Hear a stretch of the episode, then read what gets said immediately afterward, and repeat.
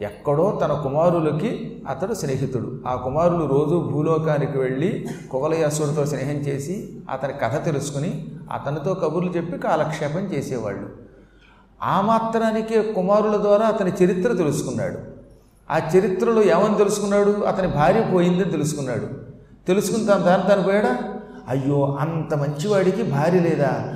ఆ భార్య నేను ఇవ్వాలనుకున్నాడు. పిల్లలకు కూడా చెప్పలేదు. దానికోసం ఎంత తపస్సు చేశాడు.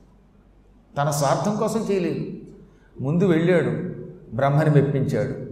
బ్రహ్మ ద్వారా సరస్వతిని పట్టుకున్నాడు సరస్వతిని ప్రార్థించాడు. ఆవిడ ద్వారా సంగీతం నేర్చుకున్నాడు. ఈ సంగీతంతో శివుణ్ణి మెప్పించాడు సోదర సమేతంగా. శివుడి ద్వారా ఆవిడ్ని బ్రతికించుకునేటటువంటి ఉపాయం తెలుసుకున్నాడు. ఆవిడ బ్రతికించాడు. ఎవరికి కావాలండి ఈ రోజుల్లో? ఒకసారి ఆలోచించండి. మన పక్కింటి వాడు ఏమైపోతున్నాడో కూడా పట్టించుకోవట్లేదు వాడు మనం.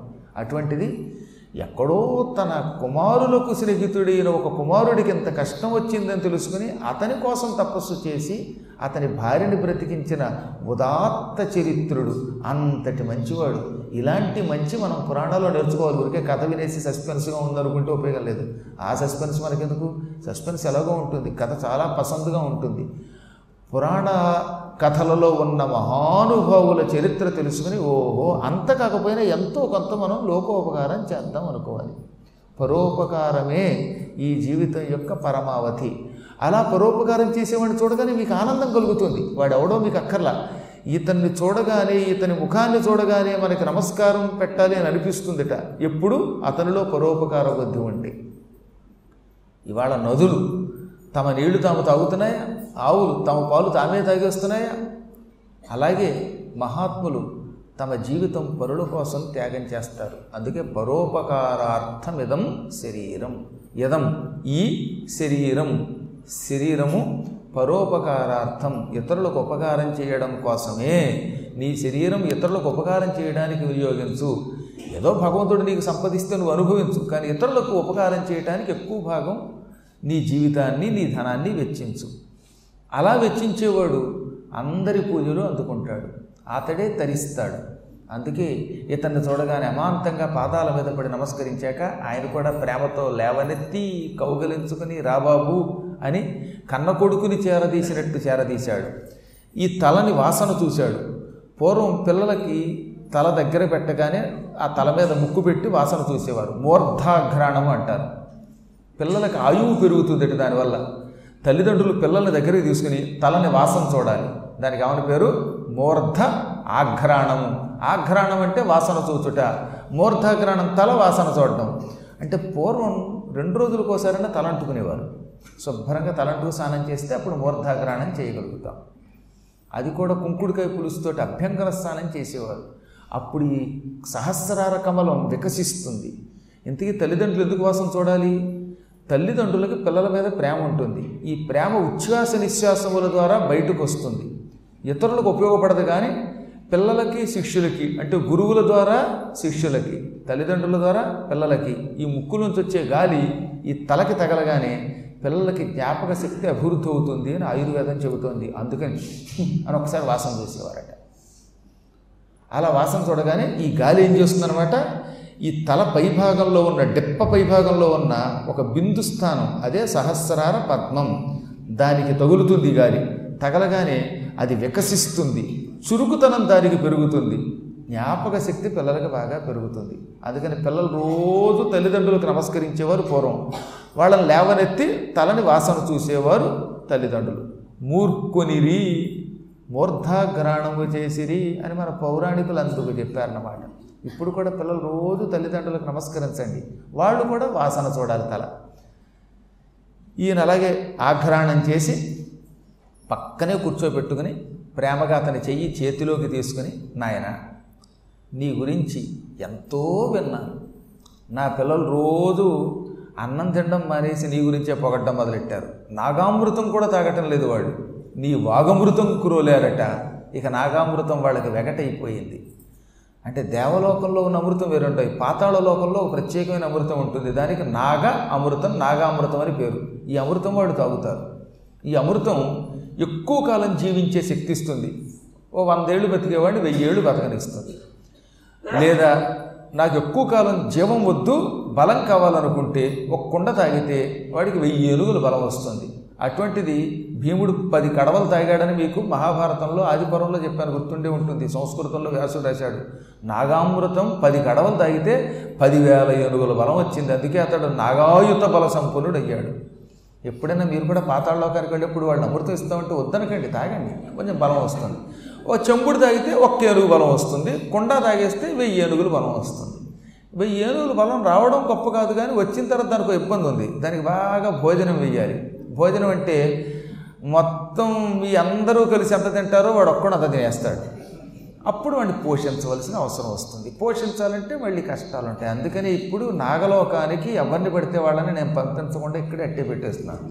ఇక్కడ ఉంటే చాలు మళ్ళీ మీకోసం చాలా యాతన పడాలి. ఇప్పటికే పాపం లక్షల లక్షలు ఖర్చు పెట్టి ఎంతోమందికి ఆయన అన్నదానం చేస్తున్నారు. ఒక్కడే పదివేల మంది తినేసేస్తే హరిగారికి కొన్ని కొంత ఇబ్బంది వస్తుంది. అందుకని ఆయన్ని కేవలం మానవ మాతృడిగా భోజనం చేసేవాడికి భోజనం పెట్టేటట్టుగా అట్టే అలాంటి ఆ నాగామృతం ఈ మధ్యన పిల్లలు తాగట్లేదట. ఎందుకని? నీ వాక్ అమృతం తాగుతున్నారు వాగమృతం తాగుతున్నారు. నీ వాక్కులని అమృతం ఉంది ఈ అమృతం అసహ్యం అనిపిస్తున్నది వెగటవుతున్నది నువ్వు ఎటువంటి వాడివి? తల్లిదండ్రులు పూజించేవాడివని? నీ భార్య అంటే నీకెంతో ప్రేమయని? ప్రజల్ని కన్న బిడ్డల్లా చూస్తావని? శత్రువులకు మాత్రం భయంకరుడివని విన్నాను. ఇది కదా. నీ జన్మకి సఫలత్వం అంటే పుట్టినందుకు ఇలాంటి మంచి పనులు చేయాలి మహాత్ముల చేత ప్రశంసలు అందుకోవాలి. ఏదో పుట్టాము తెచ్చామంటే కాదు.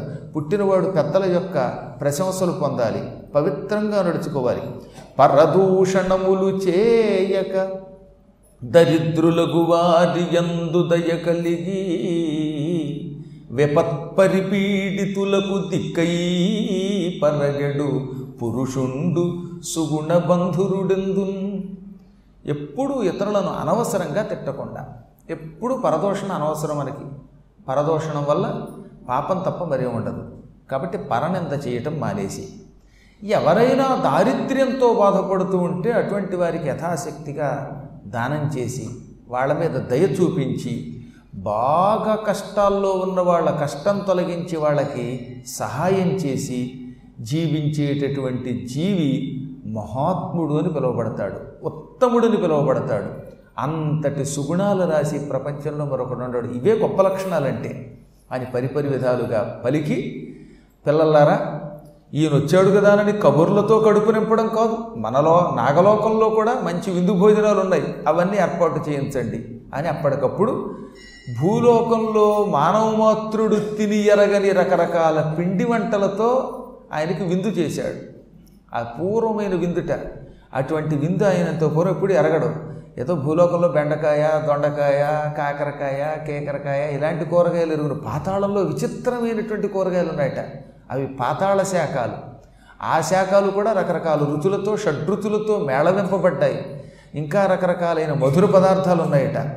మజ్జన భోజనాది నిత్య నియత కృత్యములు చలి ఈ విధంగా ఆయనకి భోజనాలు పెట్టాడు.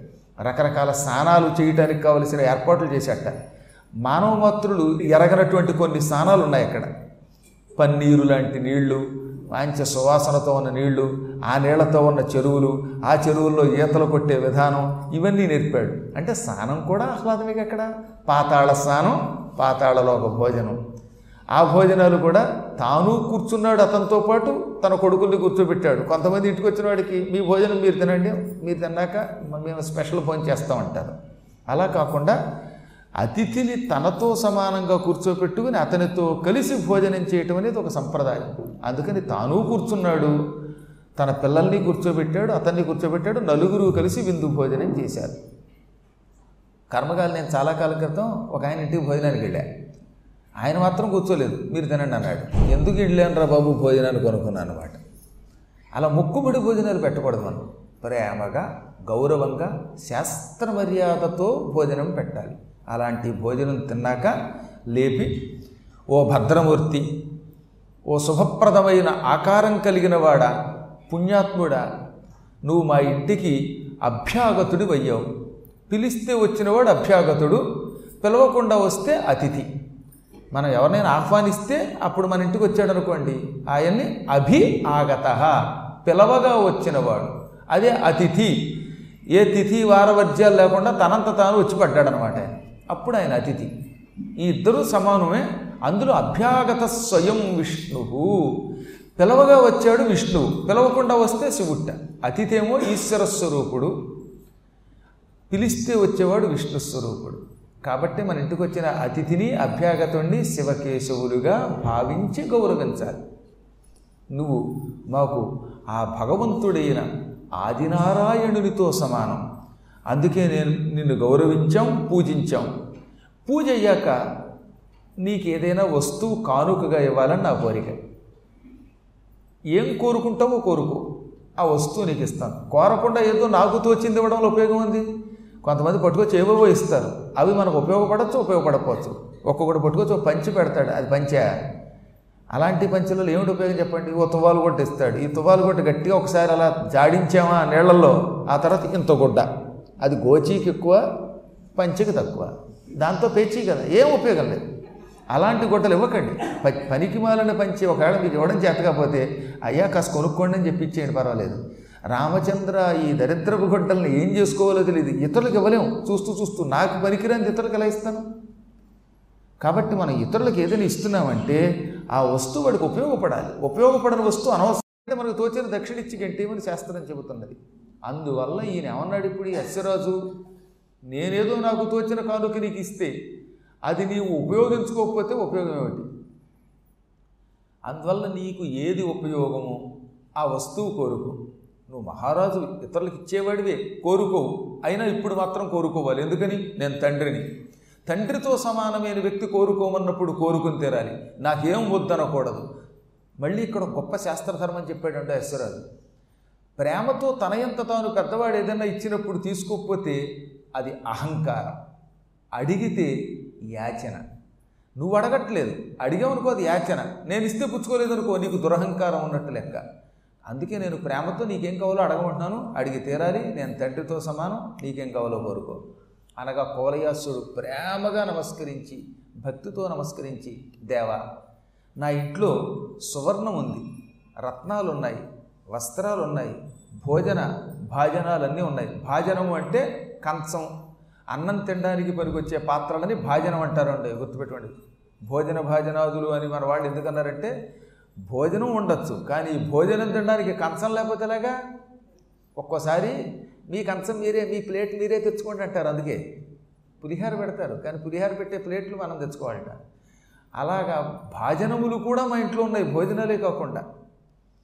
ఇక మా తండ్రి గారు బతికొండ కారణం చేత ఆ తండ్రి గారు కూడా ఉత్తముడు సంపద కలిగిన వాడు బలవంతుడు అవడం వల్ల నాకు ఏ కొరత లేదు. అన్నిటికంటే నాకు భగవంతుడిచ్చిన గొప్ప వరం మహానుభావుడైన తండ్రి పూజ్యురాలైన తల్లి. తల్లిదండ్రులు బ్రతికొండగా కుమారుడికి ఏం కొరత ఉంటుంది? ఉత్తములైన తల్లిదండ్రులు ఉండగా పిల్లలకి ఏమి కొరత ఉండదు. ఇక్కడ ఒక గొప్ప పద్యాన్ని మారణ గారు మనకు అందించాడు. జనక భుజావనీజముల చల్లని నీడ వసించియుండు నందనులు జగంబునల్ సుఖులు తండ్రి మృతుండయి చన్న పెన్ననాడ నిజ కుటుంబ భారము గడంగి వహించుచు తీవ్ర దుఃఖ వేదన బడువారు అపుణ్యులు విధాతృని చేత భుజంగమేశరా